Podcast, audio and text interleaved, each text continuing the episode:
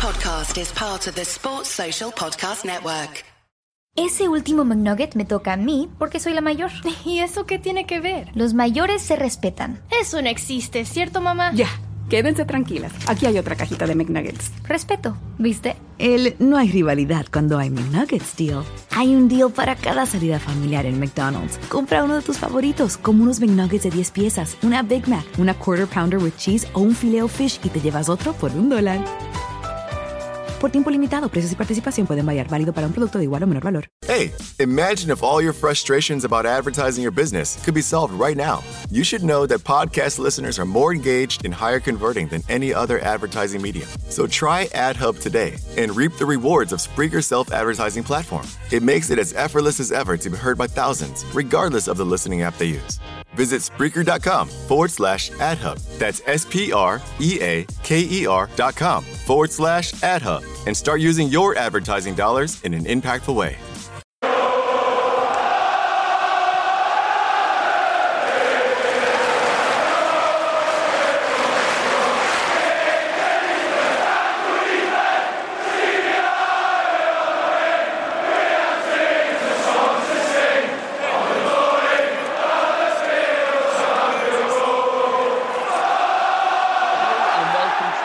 Table podcast, where we are previewing the Watford versus Liverpool game this coming Saturday. On with us tonight, we have the usual Red, Jay Riley from the Radio City Fan Friday talk show, and representation from Watford, we have Mike Parkin from the Rookery End Watford podcast. Obviously, I'm Graham Kelly. I'm filling in for Peter Phillips this week, and this week only. He'll be back with you next week. I'm going to get straight into it, lads, and just review, the international break. And I'll start with, obviously, the Red. Jay, what do you make of the international break? Looking at injuries and how our players got on while they were away. Well, that's never a good time, is it, international break? Because, you want the real football to be there, don't you? The Premier League, the Champions League as well. So it's normally frustrating, really. But, all things considered, it's quite good for the likes of Wijnaldum and Van Dijk because... they had, a couple of great games, didn't he, for Holland? And they got through to that UEFA Nations semi-final, didn't he? Great result. Both scored as well. Yeah, they both scored in the games. Like, they scored goals, and Van Dijk scored the crucial one, didn't he? A captain popping up and scoring so late on to take them through. And, other than that, Joe Gomez performed well for England, didn't he, as well? And we had a little bit of an injury scare with Jordan Henderson because he had to pull out of the game against Croatia, but... I believe he's fine, isn't he? He's trained at Melwood, so, he's all good to go, isn't he, for the Watford game? And, it's like anything else, isn't it? It just disrupts the season a little bit. And, we were talking about the Fulham game last time we played, and it was important to get the 3 points. And, the manner of how we done it, it wasn't a great performance. But, you look at it thinking, if Liverpool would have beat Fulham 5-0, there wouldn't have been any momentum anyway, would there, because of the international break? So, like I say, it just disrupts your season a little bit. And, it's good now that the real football, like I tend to call it, is back. And we haven't got another break now until I think it's March time. So it's all focused now on the Premier League and heading towards the festive period and hoping and praying that we can just stay in this title challenge, really, with Man City, because they're a little bit of a freak side, aren't they? So, it's important times coming up now, and we just have to keep track of City, really, and just keep on winning. Yeah, looking at Holland, and they've had a bit of a renaissance lately. They beat France and drew with Germany, drew with Belgium and stuff. They've had some really good results. And obviously, Van Dijk being their captain, the volley he scored, any striker would be proud of it in the last minute to take his team into the finals, really. Is he the best centre-half in the world, Jay, in your opinion? Well... 100% he's the best centre-half in the Premier League. That's a shadow of a doubt. You only have to look at the stats since Liverpool signed him. I think we've kept 14 clean sheets in 31, 32 games or something like that, is it? And, he is a Rolls-Royce of a centre-half. He just wins everything, doesn't he? He's a leader. And everyone that plays alongside him. Dejan Lovren, we all know he's not the greatest of centre-halves, but he actually looked good last season playing alongside Van Dijk, and we've seen this season, haven't we, with Joe Gomez? By trade, when Liverpool signed him from Charlton as a kid, he was good. He was a centre half, but he's been played left back, he's been played right back, and all of a sudden now he's been given his opportunity to play centre-half, and, you know, it's a massive help when you've got someone like Van Dijk alongside you, isn't it? And, you know, he's been sensational again this season, and, you know, like I say, we've conceded 5 goals all season in 12 Premier League games. He's a man mountain, isn't he? And now he's become the captain of Holland, and he's leading by example, isn't he, for his country? You know, obviously he's got the armband for them, and he's scoring goals. He scored a crucial goal there the other night, didn't he, for them? And, you know, let's hope he could start scoring a few more for Liverpool, because, you know, ironically, he scored on his debut against Everton in the Merseyside derby in the cup game, didn't he? And then he hasn't scored the goal since. But in terms of being the best in the world, I mean, it's probably close, isn't it? I mean, he's probably in the top 2 or 3, isn't he, in Europe? I mean, he did get to the Champions League final last season, and people will say Varane's probably the best because he played for Real Madrid, who won the Champions League, and then he also played for France, who won the World Cup. So it's difficult to say that he's better than him because, you know, obviously of what he achieved. But you have to sometimes look at the players around you, and the national team, France, have got so many great players, and Holland are a little bit work in progress, aren't they? But like I say, Virgil van Dijk is an absolute man mountain, and no one really talks about the price tag. I mean, I know it sounds crazy, but £75 million, one of the biggest bargains in world football, really, because he's just that important to the team. Yeah, it's one of them whereby, you know, I see him coming into the Liverpool side, and even though, you know, you look at Salah last season, what he scored, and he was such an impactful player, I still think that he's had more of an impact on us, and he's made so many other players play so much better. You know, I don't know what you think of that. Whether, you know, I always go on with the lads. Who's the player least like to lose in the whole of the squad? And I think Van Dijk's the one. And then it comes down to people like Salah and Fabinho and things like that.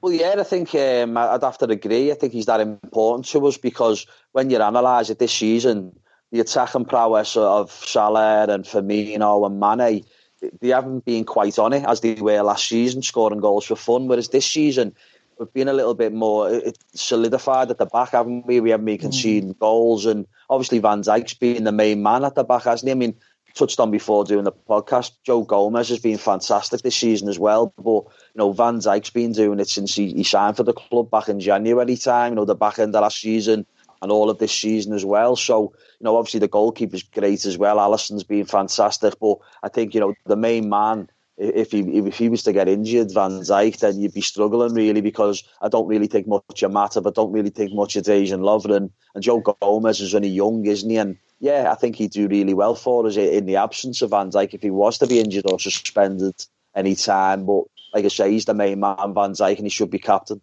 Just one last point before we move over to Mike. I think it was great to see, you know, Salah score that last minute goal for Egypt, and when he, you know, ran off and took his top off and stuff, he hasn't got them the sort of plasters on his shoulder anymore, and he seemed to be moving more freely. And, you know, I think we've seen that. We'll review it in a minute, but we've seen at Fulham he seemed a lot more. He seemed like the old Salah, didn't he? He seemed a bit more robust and up for the fight. Well, yeah, I think with Salah, he struggled at the start of the season, and a few of us did say, I think it's still concerning him, the injury that he got in the Champions League final, because he was rushed back, wasn't he, for the World Cup with Egypt. And I can understand, because it's the first time they've been in the tournament for such a long time, and he's the star man, so it's to be expected, really. But I think it did have a knock-on effect to his pre-season, and then the start of the season for Liverpool, a campaign the first couple of months, he wasn't really himself. He still scored a few goals, but it wasn't the Salah that we've seen of last season. Now, since the last international break, so you're talking 4 or 5 weeks, he scored quite a lot of goals, really, to be fair to him. And, you know, you can tell he's getting a little bit better. He's getting back to the way he was last season. And it's all about, you know, taking your chances. It's composure in front of goal, but it's also the danger to the opposition, because I thought at times he was a little bit wary of the contact with the centre-halves coming in behind him, and, you know, his touch was off a little bit. And obviously the injury playing on his mind, but now, hopefully, I mean, obviously fantastic that he scored the goal for Egypt, and hopefully that'll give him a little bit more confidence going into this busy period that we've got now in the Premier League. No, definitely. And, you know, I think the more, you know, we've had literally hardly no injuries coming back, and we can go at Watford with a full squad. No, over to yourself, Mike. It's a bit different with, and this is what I'm going to ask, is it a bit different in the north? We don't really, well, a lot of us don't really identify with the England national team. It, you know, we a lot of us feel really disenfranchised. I honestly didn't know. I think they played on Friday. I didn't know till literally 6-7 o'clock that they were playing or something. It's not something that I invest myself in, and a lot of Liverpool fans don't. Is it different for fans based down south and, you know, particularly Watford fans? I don't think so, to be honest, fellas. I mean, I think okay, that ruined it. That's fine. I know what you're getting. I think it's probably. And I don't want to put my own club down here, but it's. I was just thinking as you were talking there about your guys up on international duty, and it's a rare thing for us as Watford supporters. Now we're starting to worry about the international break the same way you guys do, the same way United, City, Arsenal fans do, with their players disappearing off around the world and taking part in that international break. So as Watford supporters, we've got an eye on our players. We'd rather it didn't happen because we don't want them coming back injured. So we're starting to understand what it was like. But I think it's definitely a big club, smaller club divide, I think, if you like, when it comes to international football for that reason, I think. But, you know, you guys are worried about your players not getting injured, and for the likes of Watford, historically, it hasn't been an issue. So, but I think the other thing about England as well is it's just been so painful to watch them for, 20 years, really, hasn't it? It's been, There's been no joy in it, and it's not, you know, we all know that you take the rough with the smooth, but there's rough and there's rough, and England have been a tough watch, haven't they? So, to be honest, I'm with you. I'm starting to get interested again because I like Gareth Southgate. I think I like what he's doing. I like what he's forging, and I think the FA, they've got some good people in there. I think the comms guys and the media guys seem to understand what the public want, what the football watching public want, and I think they're getting that product, if you like, right. But yeah, for me, I echo exactly what you say. It's great to get back to the real stuff this weekend, even if it means we do have to play Liverpool. Yeah, well, being honest, you're probably right. About 22 years, the last tournament I really enjoyed was Euro 96. I thought that was great, and you know, Gazza doing the flick over Hendry and the dentist chair and things. I think that was 96, wasn't it? Beating Holland 4-1 and stuff like that. I think I was massively interested in it, and then, but yeah, it's just gone over the years. And you're right, you know, Gareth Southgate seems like a decent guy, but I don't think it's something I'll get interested in. I don't know the reason. I hope they always win, but I don't even know when the games are. How have you set up, Mike, coming back from international break? Have you had any injury scares or any late arrivals or anything like that? No, I think we're all good. No excuses on that front. I think Watford have got a full complement to choose from. There might be there's a slight injury doubt over Will Hughes, I think, the midfielder who you guys might know a little bit about, the former Derby player. So I think there's a doubt over him, and there's some news that you guys won't have picked up on. It's made sort of big news here in the leafy home counties. But we've had this guy Peñaranda for the Venezuelan sort of young starlet, if you like, and he's been kicking his heels at Watford, waiting for his work permit. And that's finally come through, so I don't think he's going to feature against Liverpool at the weekend. But we've added to our squad, and instead of losing players, which is good news. Well, yeah, good news for you. Okay, Jay, we'll come back to yourself and just review before we go into obviously Watford.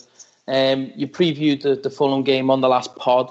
2-0, easy game. What did you make of it? Well.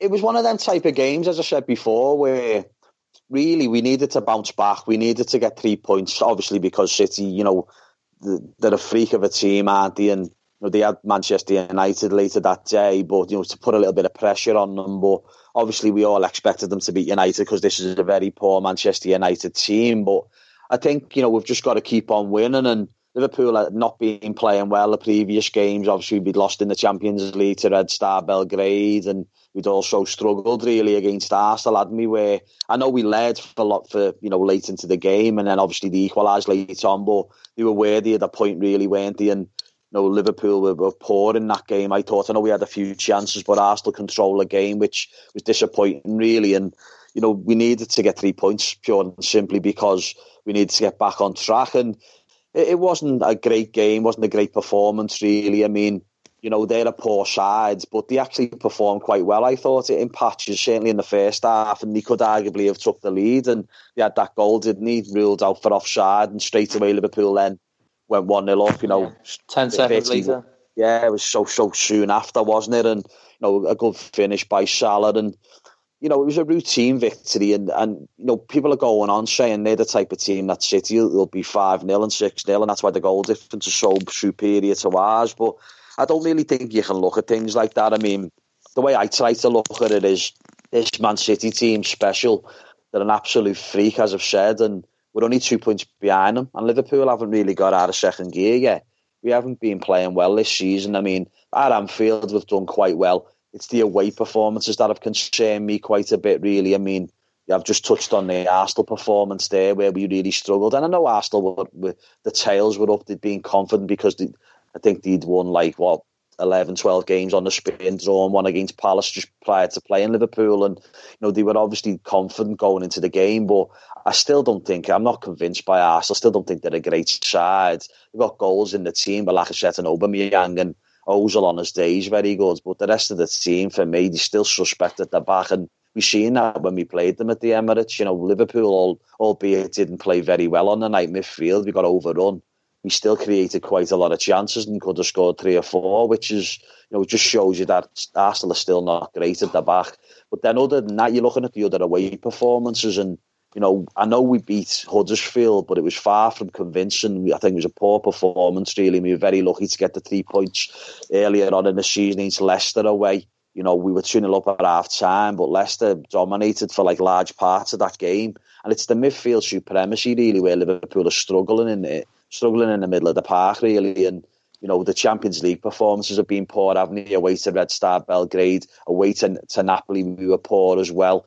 And, you know, it's the away form that's really got me worried and concerned about things. But then the flip side to it all is, obviously, we're not conceding goals. 5 in 12 games is incredible, really, isn't it? And as we've touched on already about Van Dijk, he's fantastic. Joe Gomez has had a great season so far. And Alisson, you know, we paid a lot of money for him, and he's made one mistake, which it didn't really cost us because we still won the game against Leicester. But other than that, he's made some really crucial saves as well. So, you know, this Liverpool team's playing completely differently, isn't it, to the way we you know, obviously last season we were. And, you know, it's just, I don't know. I mean, the away games do concern me a little bit, and we've got some tough away games coming up now, and it starts on Saturday against Watford, because, you know, when you look at the league table, our next 2 away games in the league are against the 6th and 7th place teams, which are Watford and Bournemouth. So, you know, there is tough games coming up, and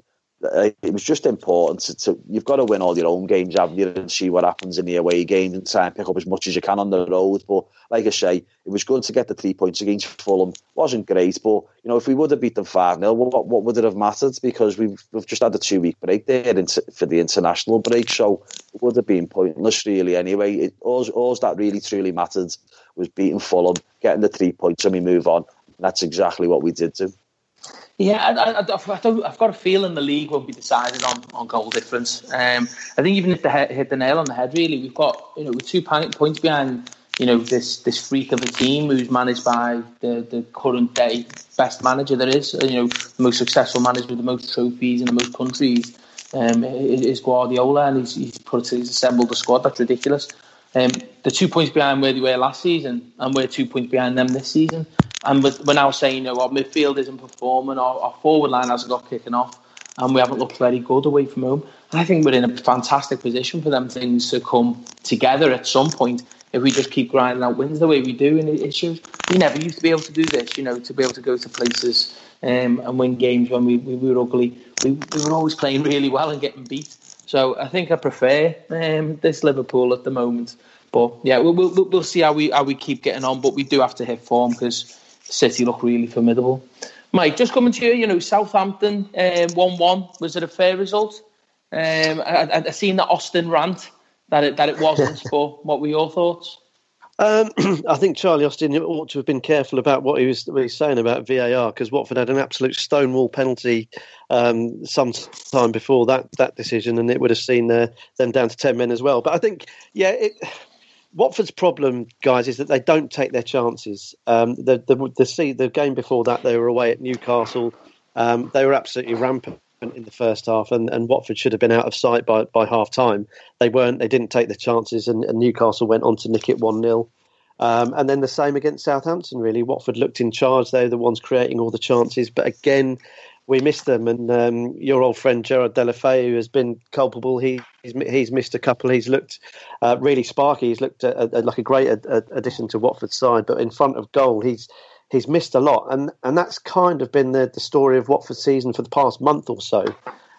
And you look at the table and you think, well, we're flying in seventh place, and we're happy with that. But I think you ask most Watford fans, and we'd probably say we should have 5 or 6 points more, just down to our lack of ability to take our chances. And coming up against a team like Liverpool, who you rightly say don't concede goals, it's a bit of a concern for this weekend. But you know, seventh place in the table, we're not going to complain at the moment.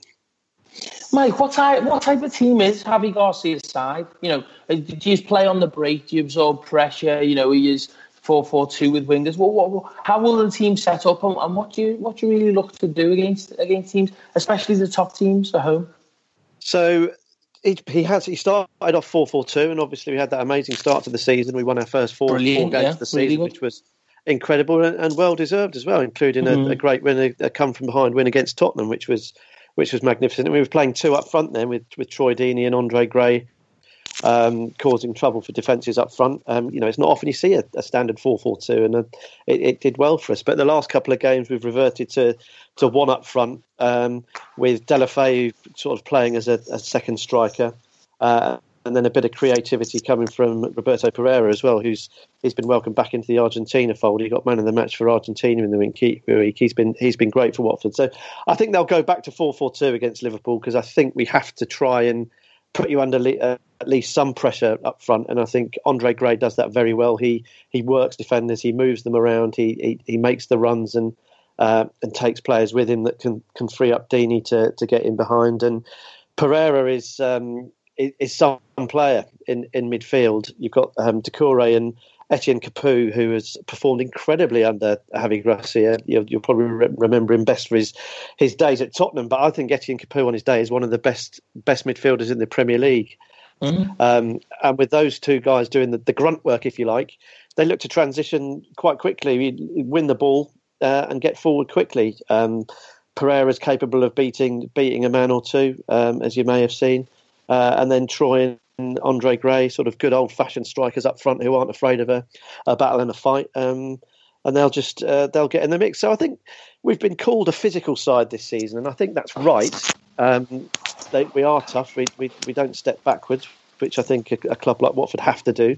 But they're not afraid of moving the ball quickly as well. They've got some really serious ball players, and they play some decent stuff as well. So I think it's a nice mixture of that sort of aggressive, direct style, but you got some real footballers in there. Pereyra in particular is looking an absolute diamond this year. Yeah, Pereyra looks really. I think it's one of them whereby not to jinx you with it. You know, I hope he can keep hold of him, but if he carries on the way he is, I know I'm only a match of the day Watford watcher, but if he carries on in that way, he's obviously destined for the top, if not in this league, in another. So against Liverpool, do you think you go all out and play Deeney, Gray, Pereyra, Deulofeu all in one team?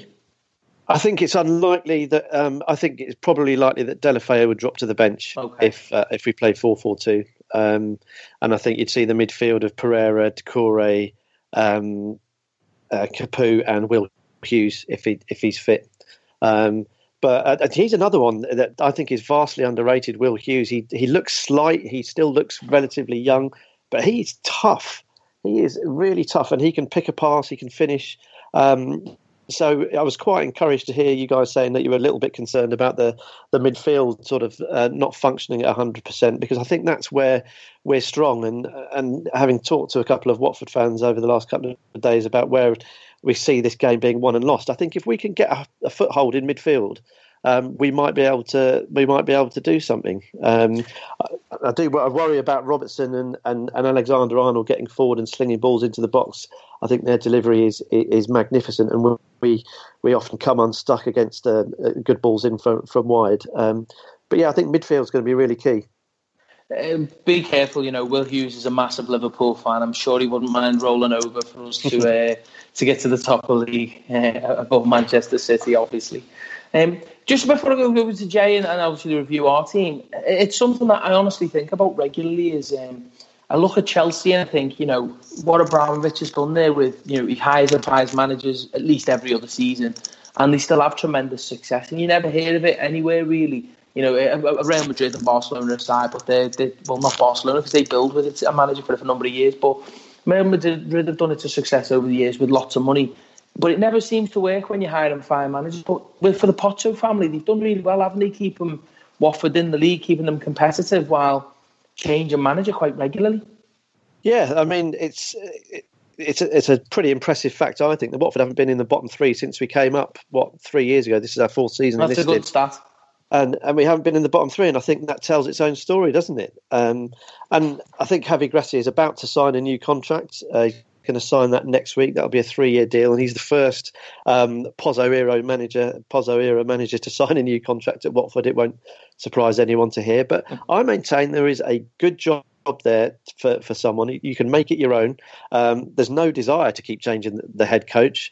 It would have helped last year if your friends from over the road hadn't been on the phone to Marco Silva every 20 minutes. I think we thought we were set with Marco Silva until his head got turned. But I don't think there's any desire. I know Watford fans that said they didn't like the Silva era, which I found surprising because I thought it was a good manager. Yeah, I think you've got to be careful not to be too revisionist. Obviously, the way it ended was appalling. I thought the way Marco Silva handled the whole thing was disgraceful.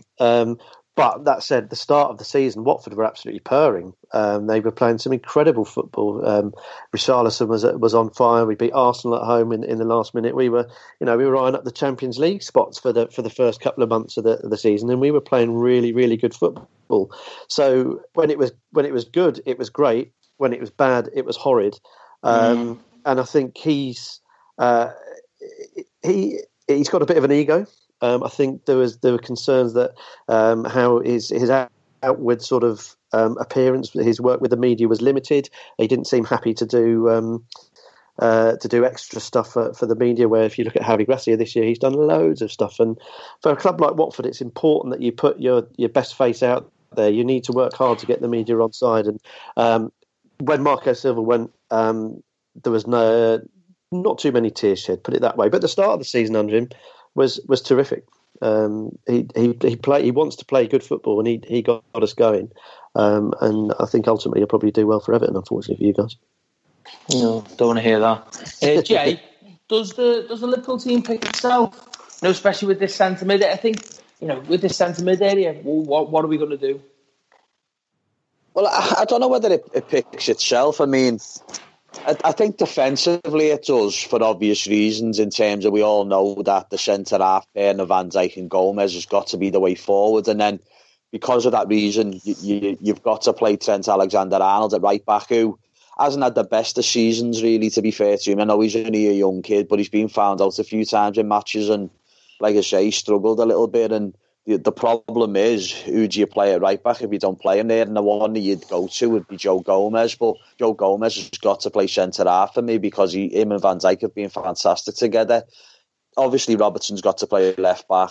You've got the keeper having your Alisson. Midfield's always the dilemma. You're going to always play your front three, aren't you? You're going to play, obviously, Mane, Salah and Firmino. So then it's your midfield three and what you do and what you go to your opt for, because Liverpool lack creativity in the middle of the park, and when the likes of Henderson and Milner and Wijnaldum are in there together, there's not really much creativity. They all sort of do the same type of thing, don't they? And, you know, if you throw into the mix Fabinho as well, again, he's another one where he loves a tackle, but he's not going to create nothing for you. He's going to, you know, obviously put a challenge in here and there and try and set the tempo a little bit and break the play up and what have you, but he's not going to be the man that's going to create anything. So then you're looking at who have we got then that can come into the midfield area to create, be a creative influence, if you like, and, you know, change midfield to attack. And this is the worry, because we all love Oxlade-Chamberlain, because it just shows you now, you see how much we're missing him, because, you know, last season he was fantastic when he got his opportunity.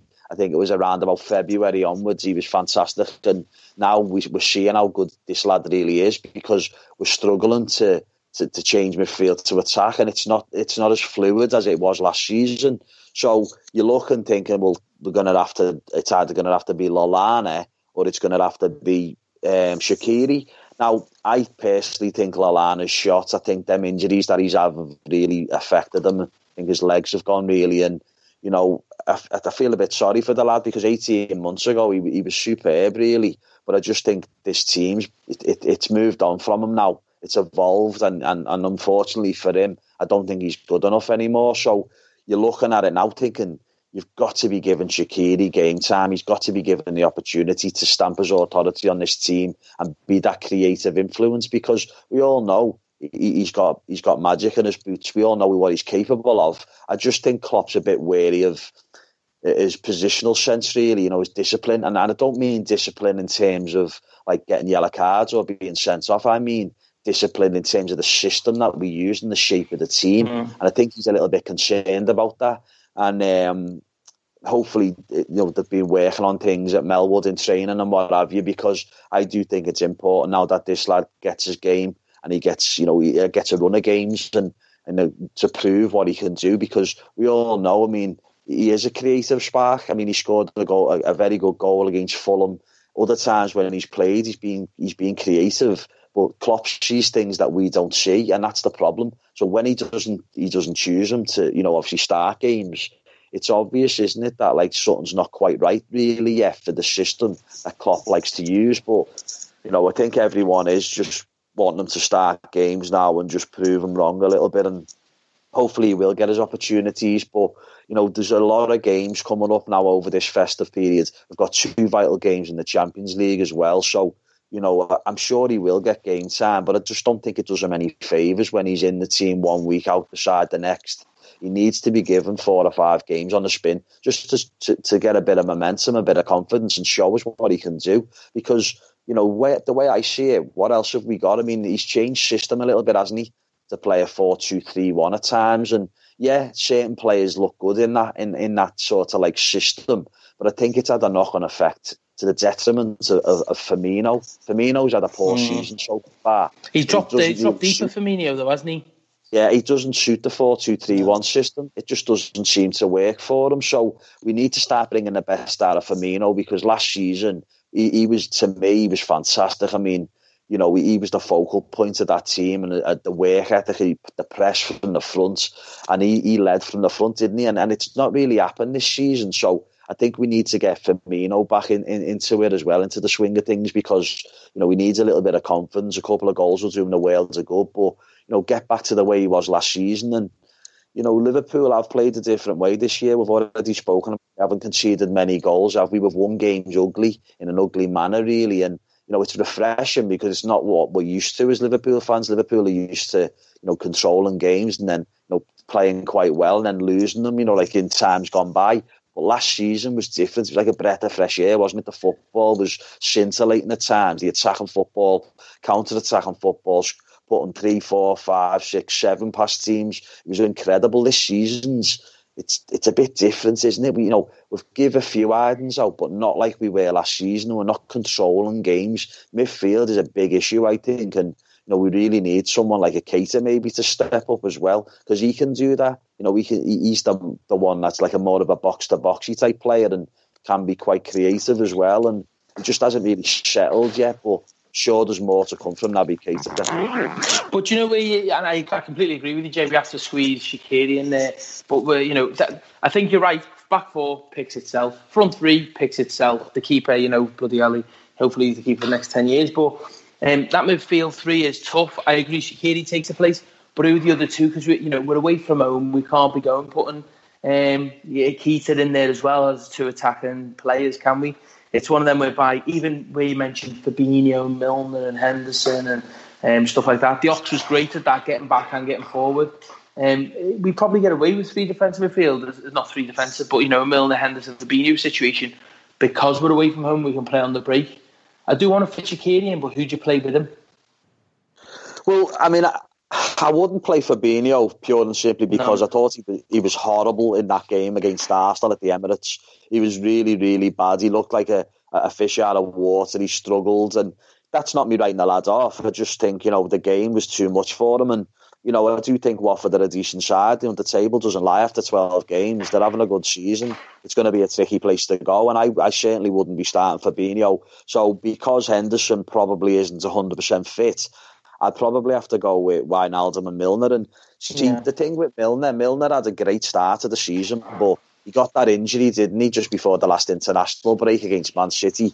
And then he struggled a little bit in recent weeks for me. He's not really been, back on it, really, since that injury. I thought he struggled a bit. But the thing is, because he doesn't go away with the international teams no more, he's had 2 weeks at Melwood, hasn't he, training? So yeah, you're right. He's got to be a shoe-in, hasn't he, to start the game. And then, like I say, the other one I would start would be Wijnaldum, so that would be my midfield three. But it probably is a little bit of a risk, like playing Shaqiri, but we need that creative spark in the team because we need to bring this front three out of themselves a little bit because they can't really do it on their own. They need a little bit of, they need some creative spark to help them a little bit. And I think Liverpool at times can become a little bit over-reliant on the fullbacks in terms of Robertson and Trent Alexander-Arnold giving us width and getting balls into the box. But that's not really Liverpool's game because, it's not like we've got a big 6'2" centre forward, is it, to pump the balls into? I mean, it's got to be a little bit more, you've got to be a little bit more cuter than that, you know what I'm saying? And I think we need someone in the middle of the park who can sort of probe and sort of the little bit of link play, if you like. And to me, it's got to be Shaqiri. And it could be a little bit of a risk, certainly away from home, because, as I say, Watford can't take them lightly. They're a good side. So, they're good in midfield as well. Doucouré's a very good player. And, I think, this is the problem. You see, you've got to take risks, though, haven't you? You can't just go into a game and say, let's play them three midfielders and be dead rigid and try and see the game out 1-0. I know it's sort of done well for us so far this season because look at the league table. We're 2 points behind City. We're second in the table. We've done well. But I just think we need a little bit of creative influence there. And to me, it's got to be Shaqiri. No, I agree. The tough one for me is, and I'll come to you, Mike, is, the tough one for me is, we've just said to you, and you said you're happy to hear it, is we are weak in midfield. And you think about, Milner, Wijnaldum and Shaqiri midfield up against Doucouré, Capoue and Pereyra. You're probably looking at the two and saying, Watford might be a little bit stronger there. It's really difficult because those guys are going to have to do a lot of defensive work as well. Our back line is... Shakey's, it probably does them a bit of a disservice, but they're hardly household names. We've got Holobas at the left, he's a hot-headed South American, and you can get anything from him. Craig Cathcart and Mariappa in the middle, and then it's probably going to be Kiko Firmino on the right. And to be honest, they can be got at. And this is Watford's stiffest test of the season by a long shot. We played Tottenham early on in the piece. We played Arsenal early on in the season when they weren't necessarily at full speed. So this is a real challenge for Watford, and I think they'll have a real big eye on that front three that you were just discussing there, and that's the thing that will not petrify, it certainly petrifies us as supporters, but they'll have an eye on that because those midfielders are going to have an eye on their defensive duties as well, and it's how much that bogs them down, if you like, how much they're focused on keeping Liverpool quiet instead of trying to enforce themselves on the game. And if they go into it positively and do their defensive duties well, I think we can make inroads. And Doucouré on his day is a top six footballer. Capoue, I believe, is as well. Will Hughes is going to be an England international, and Pereyra has played Champions League. So there is quality in that midfield. And if Liverpool aren't on their game, then Watford will create chances. Make no bones about it.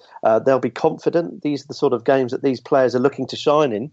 They're all looking to, let's be honest, they all want to move on from Watford. Pereyra didn't sign from Juventus to see out his career in Hertfordshire, right? So Doucouré's got his eyes on a move as well. And the way you get a move is you don't, not by performing at home to Huddersfield. It's about these big games against Liverpool, your Man Cities and that sort of stuff. So they'll have an eye on this, but if they're not at 100% or 95%, then there is a real danger Watford could get completely overrun.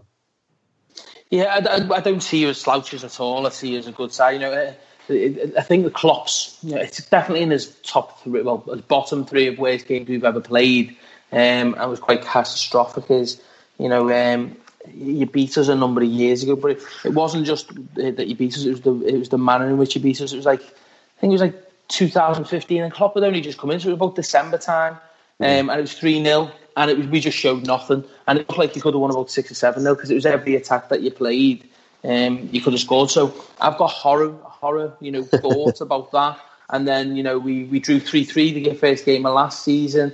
And when we won, you know, Emre Can scored that absolute worldie. That was 1-0 away. That was by no means, you know, if that was a draw, we couldn't have complained whatsoever. You missed a few chances that game. So I don't. If it was at home, you know, we scored, what is it? We scored 11 in the last two games against you. So I'm not conceded. So I'd be a bit more confident. But going into this, you know, I do think that, with you not having any injuries, you do have a very strong midfield. Deeney's always an absolute menace, and Gray's, is a hard worker who likes to put defenders under pressure. I think it is going to be a struggle for us. Just to wrap up with Watford, really, you know, last season, what did you finish? Was it 12th or 14th? 14th, wasn't it? Yeah. You're seventh at the moment. What's a successful season for Watford this season, and what are you sort of expecting? Well, I've said we haven't been in the bottom three since we came up for this stint, which is great. But the three seasons prior to this have followed a really worrying trend, in as much as we've had a pretty good start in all three of them. And then after Christmas or the New Year, our form has plummeted. It's literally fallen off a cliff. And we've gone from looking, perhaps finishing top half or certainly comfortably mid-table, to looking over our shoulders a bit. So as supporters, what we're looking for is to avoid that. And if we can get some sort of consistency into the new year, then that will be seen as a success. I think internally at the club, they'll certainly have their eye on the kind of position we're in at the moment. If we can keep players fit, stay out of suspension trouble, there's no reason that we can't establish ourselves in that sort of lower top half, because these players, they're that good, lads, quite frankly. There's no point trying to just go under the radar or pretend that we're little old Watford, because that's not us anymore. These are top class players, and if they perform to their ability, there's no reason we can't hover around 7th, 8th, even a bit higher than that. Like I said at the top of the show, I think personally we probably should have had 5 points more, which would have put us above Arsenal, and that kind of tells you everything you need to know about how we're feeling as supporters as Watford. The last two games have stopped us short a little bit. Losing away at Newcastle, their first win of the season, was a bit grim, but the performance was good. And similarly at Southampton, there was positives to take away from that, although we didn't get the 3 points that we'd have liked. So, everyone's buzzing. And to be perfectly honest, as supporters, we go into this looking at it as a bit of a free hit. I mean, honestly, obviously we don't want to get pumped like we have done at Anfield the last couple of times, and we'll be hopeful of a good show. But if Watford lose this game, no one's going to be raising any eyebrows. So as supporters, we can go make a racket, get behind these guys who are performing well for us, and really enjoy it. And as I said, if they perform to the top of their ability, they're going to give Liverpool a real good game. Yeah, do you know what? I think Watford, depending on what they do this, what they do for the rest of the season, and if they bring anyone in January, etc. I think the top five sort of decided. I don't know what order, but obviously, City, Liverpool, Chelsea, Tottenham, Arsenal are all, that's Arsenal on 24. Then it goes to Bournemouth in 20 points and 6. Bournemouth will struggle, with the size of their squad and stuff like that, so that won't last. Man United look bloody awful. And there's Everton and Leicester. And I think there's a chance you're going to challenge with United for the sixth spot. And I don't know. I agree with you where you say it's not little old Watford, and we should just be aiming to be in the Premier League. No, I think it should be a top 10, top 8 finish that you should be aiming for, because you look at the squads of Everton, Leicester, and Wolves, etc. Well, Wolves have got a cracking squad. People think they're overperforming. I think they're underperforming personally, but. There's no. I wouldn't rather have Everton or Leicester's squad than yours, or Bournemouth's squad than yours. So it's one of them whereby I think that you should progress. I'm going to go on to a couple of Liverpool bits now, but just to get a bit of a prediction from you, Mike. I know you're going to have to be positive. So what do you think? What do you think Watford and Liverpool will be? There's goals. There's goals all over the shop when we play these days, isn't there? So I'm going to go for an entertaining game. I'm going to think Watford are going to hold their own. It's going to be 2-2. Score draw. Ooh. Good one for the Pools coupon. I asked me mate the same question today. Liverpool fan, he said 2-2 as well. So you're in good company there. Thanks a lot for that, Mike. Jay, just coming over to yourself, you know, obviously I'm not normally on the podcast, but just a review of where we, just so I know where you are, what do you think of Liverpool this season, and what do you think our capabilities are? Well, as I said before, I mean, it's been a strange season, really, because you look at the league table and you think, oh, we're second in the table, we're 2 points behind this freak Man City team. But then we must have had a great start to the season. But like I say, when it comes to your analyse the performance levels, it hasn't really been the Liverpool that we've known for the last 12 months, has it? You know, we haven't been as free-flowing. We haven't been controlling games the way like we have done in the past. We haven't been as much of a threat. But then the flip side to it is we've been solid at the back. You know, teams don't hardly get that many opportunities against us, let alone score goals against us. And when they do get an opportunity, we've got a very good goalkeeper between the sticks now, which we haven't had for such a long time, really, since the days of, like, probably when we first signed Pepe Reina. Because even when you look at Pepe Reina towards the end of his career, he went down and hit as well, didn't he, really? And it was only the first couple of seasons I thought Pepe was outstanding. But really, since then, Liverpool have struggled, haven't they, to find a good goalkeeper. I mean, the last couple that we've had have been absolute shockers, haven't they, really? And, you know, you're looking at it thinking, you know, you've got to analyse it and think to yourself, you can't not be happy because of the position that we're in, because, you know, everyone's creaming themselves about how good Man City are and they're just whacking everyone for fun. And I get that, you know what I mean? They are a fantastic team. There's no two ways about it. But, you know, Liverpool are 2 points behind them and we haven't really got out of second gear yet, have we? My biggest disappointment is the Champions League campaign because, you know, last season Liverpool terrified the life out of the European opposition. No one wanted to play Liverpool because that front three were just like incredible, the best front three in world football. No one wanted to play us. We were scoring goals for fun and we were just annihilating teams. And this season, it's just not really happened, has it? It's been very disappointing. I mean, yeah, OK, we've won the two games at Anfield. You'd expect us to beat Red Star Belgrade, poor side. But then to go and lose 2-0 to them was absolutely scandalous, really, and, you know, unacceptable. And they need to sort of like redeem themselves when we go to Paris next week. The game at Anfield against Paris Saint-Germain was a good performance. You know, we raced into a 2-0 lead and then they pulled one back, didn't they, just before half-time. Second half, Liverpool were in control, you know, just couldn't get the third goal, and then Mbappe scored late on. And you felt a bit deflated, didn't you? Because, you know, you thought Liverpool have just controlled the game against a very good side here. Star-studded players like, see, Neymar, Mbappe, Cavani, and, you know, all of a sudden, we're 2-2 in a game that we should have been out of sight. And then, we said before, didn't we, Firmino's had a poor season, but he came off the bench in that game and scored a goal in injury time, and it was just fantastic. The scenes were amazing. You just thought, you know what, another fantastic Anfield European night. And this is the fear now, because we were awful against Napoli away. It was just the performance just came out of nowhere, really, and that was the start, really, of some of these really poor performances away from home. And, you know, that night, I know they scored an injury time winner against us, but we could not have complained if we'd have lost that game 3-0. You know, Napoli totally controlled the game. Liverpool just didn't get going. I think that we didn't have a shot on target, am I right in saying, in the whole game? Yeah, yeah. The thing is, we were only 30 seconds away from having a fantastic Italian Champions League result, but then it does go... Yeah, it is, yeah, it's fine margins.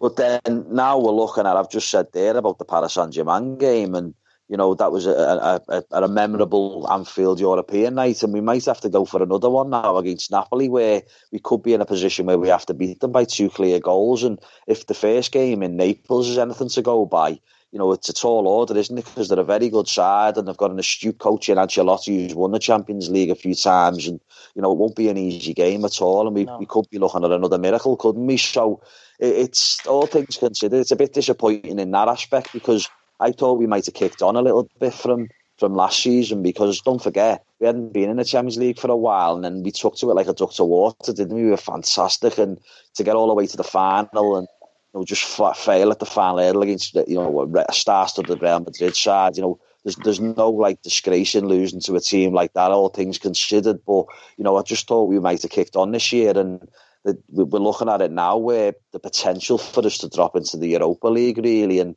you know, we've got a tall order. We've got a big job on our hands, really. And yeah, we could go to Paris and win. Liverpool, that's the way Liverpool are. You know, we always pull it out the fire, but you know, you can't keep on leaving it to these type of moments where you need to produce a miracle, and that's what we might have to do. So I'm a bit disappointed because of that aspect of it, but you know, we can certainly redeem ourselves. There's still games to go, isn't there? And you know, I'm just looking forward to all these games now that we've got coming up.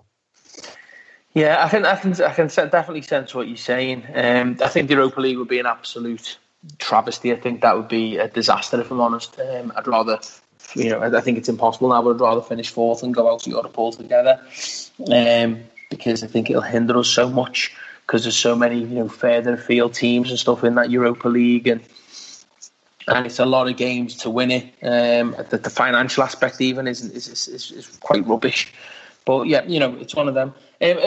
Before I come on to your prediction, Jay, it's been it's been some massive news tonight that Sadio Mane signed a new deal at Liverpool, keeping him at the club till 2023. I know you'll think it's great news, but you know, what are your thoughts on it?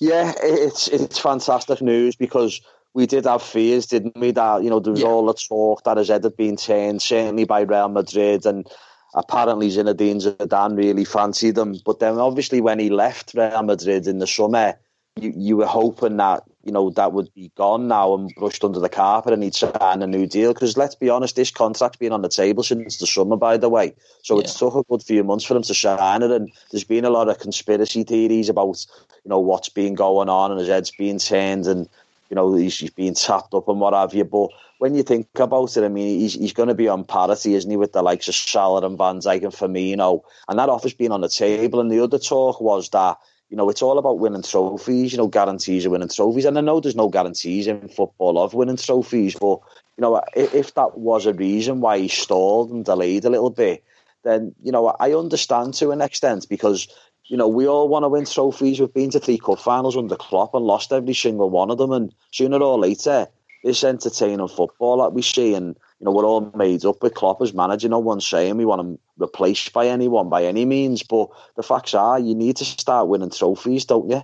It's all right, like, you know, being an early man, but you've got to start putting trophies on the mantelpiece. And maybe that's what he's thought. You know, I want to be playing in a side that's winning things, and you can't help him. You can't help but wonder if that is the case. Then you can't blame the lads, because, you know, obviously if you're a footballer, at the end of your career, you don't want to turn around and say, oh yeah, I played in this fantastic team, we never won nothing, but I was on 200 grand a week or 180 grand a week. You want to be saying, well, I won this trophy, I won that medal, I won this, I won that. You know what I'm saying? So it is important to start winning things now. But what's great is that he's signed a new deal for the next 5 years.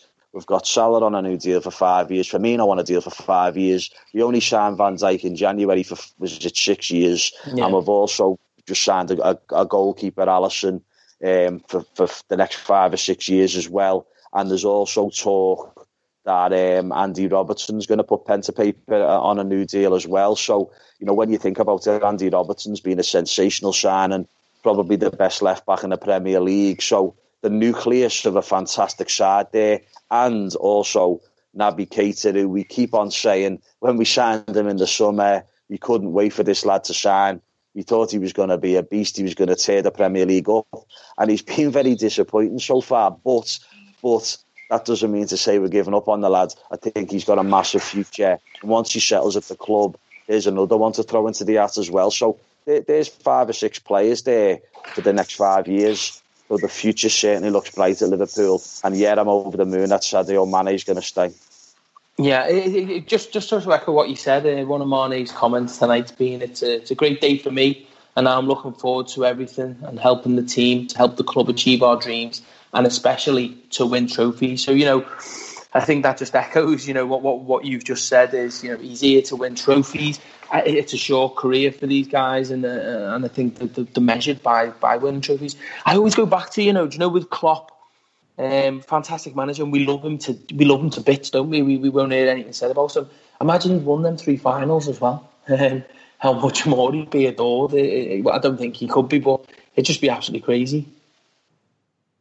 Well, that's it, isn't it? I mean, you know, you wouldn't swap any other manager, because, I mean, it's easy to say, oh, well, we'd swap him for Guardiola, do you know what I mean? But the the difference is, I mean, I think Guardiola shoots what he's doing, you know, with Man City, because he's got unlimited funds, really, to buy whoever he wants. Yes, the football that he plays is fantastic, but with Klopp, it's different, isn't it? You know, no matter what anyone says, I mean, Liverpool, yeah, of course, like, we spend money, but what you've got to analyse is, yeah, we might have spent £75 million on Van Dijk, we might have spent £65 million on Alisson, but don't forget, we got £140 million off Coutinho. So Liverpool do still sort of like sell players as well to fund some of these deals. So really, I don't know whether someone like a Guardiola would come into Liverpool and be able to do what Klopp's done, if you get where I'm coming from, because it's a slightly different way of working, a different like way of you know, you're going to a total different setup of a club. You know, the way City are, it's just like they're in a league on their own, aren't they, in terms of what their affordability, what they can spend on buying players and paying wages. We've just spoken about there all the new players Liverpool, all the new deals for the players Liverpool have got, and you're talking virtually all of them are on around about 180 grand a week. But when you look at Man City, they've got players on 250 and 280,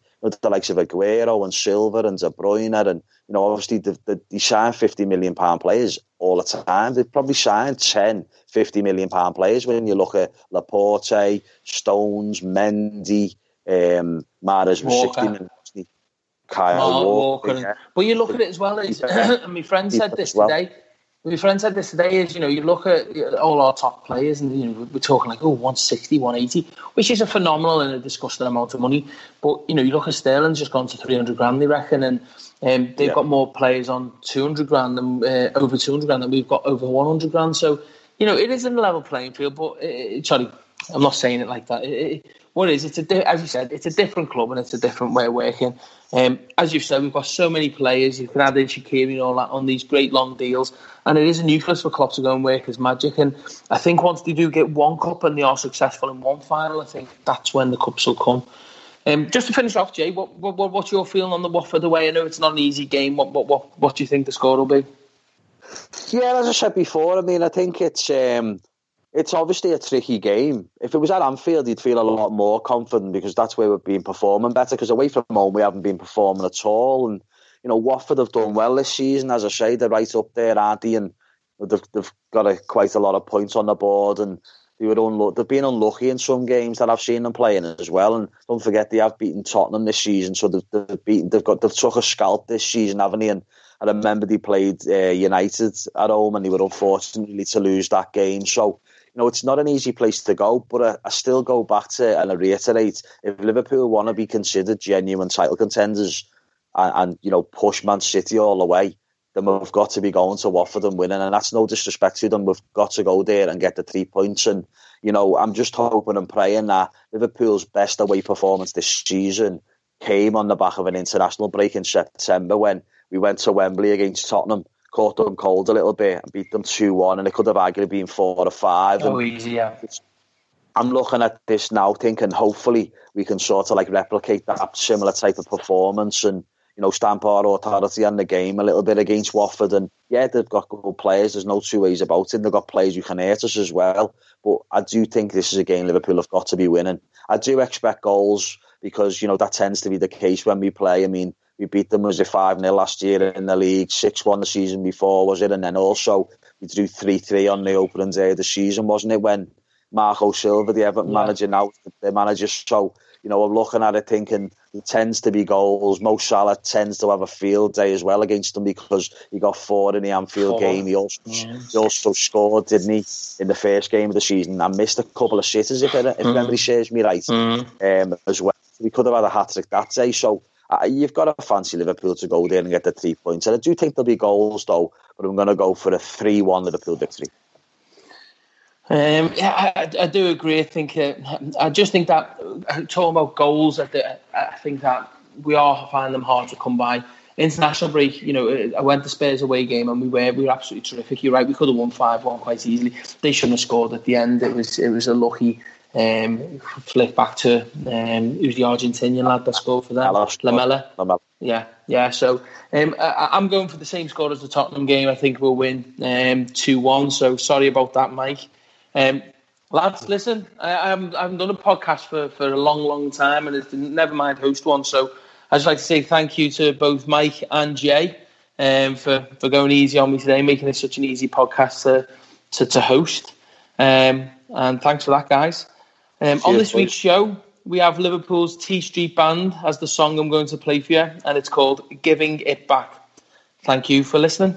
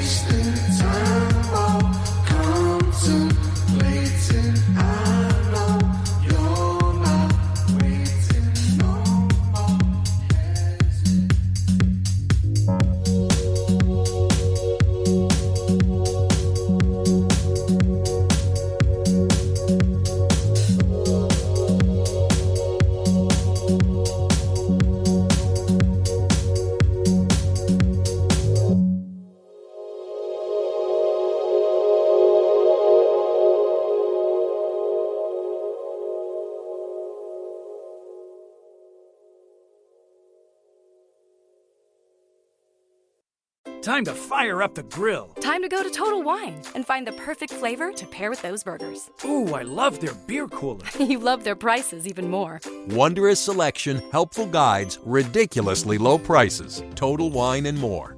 15 minutes could save you 15% or more. Oh, that's a cheer we used to do in softball. What? It's actually Geico's. Whenever someone hit a triple, we would wave our bats and yell, 15 minutes could save you 15% or more. But we never got to use it because we would only hit home runs. Annoying. The phrase is from Geico because they helped save people money. Geico? Yeah, they were our team sponsor. Geico. 15 minutes could save you 15% or more.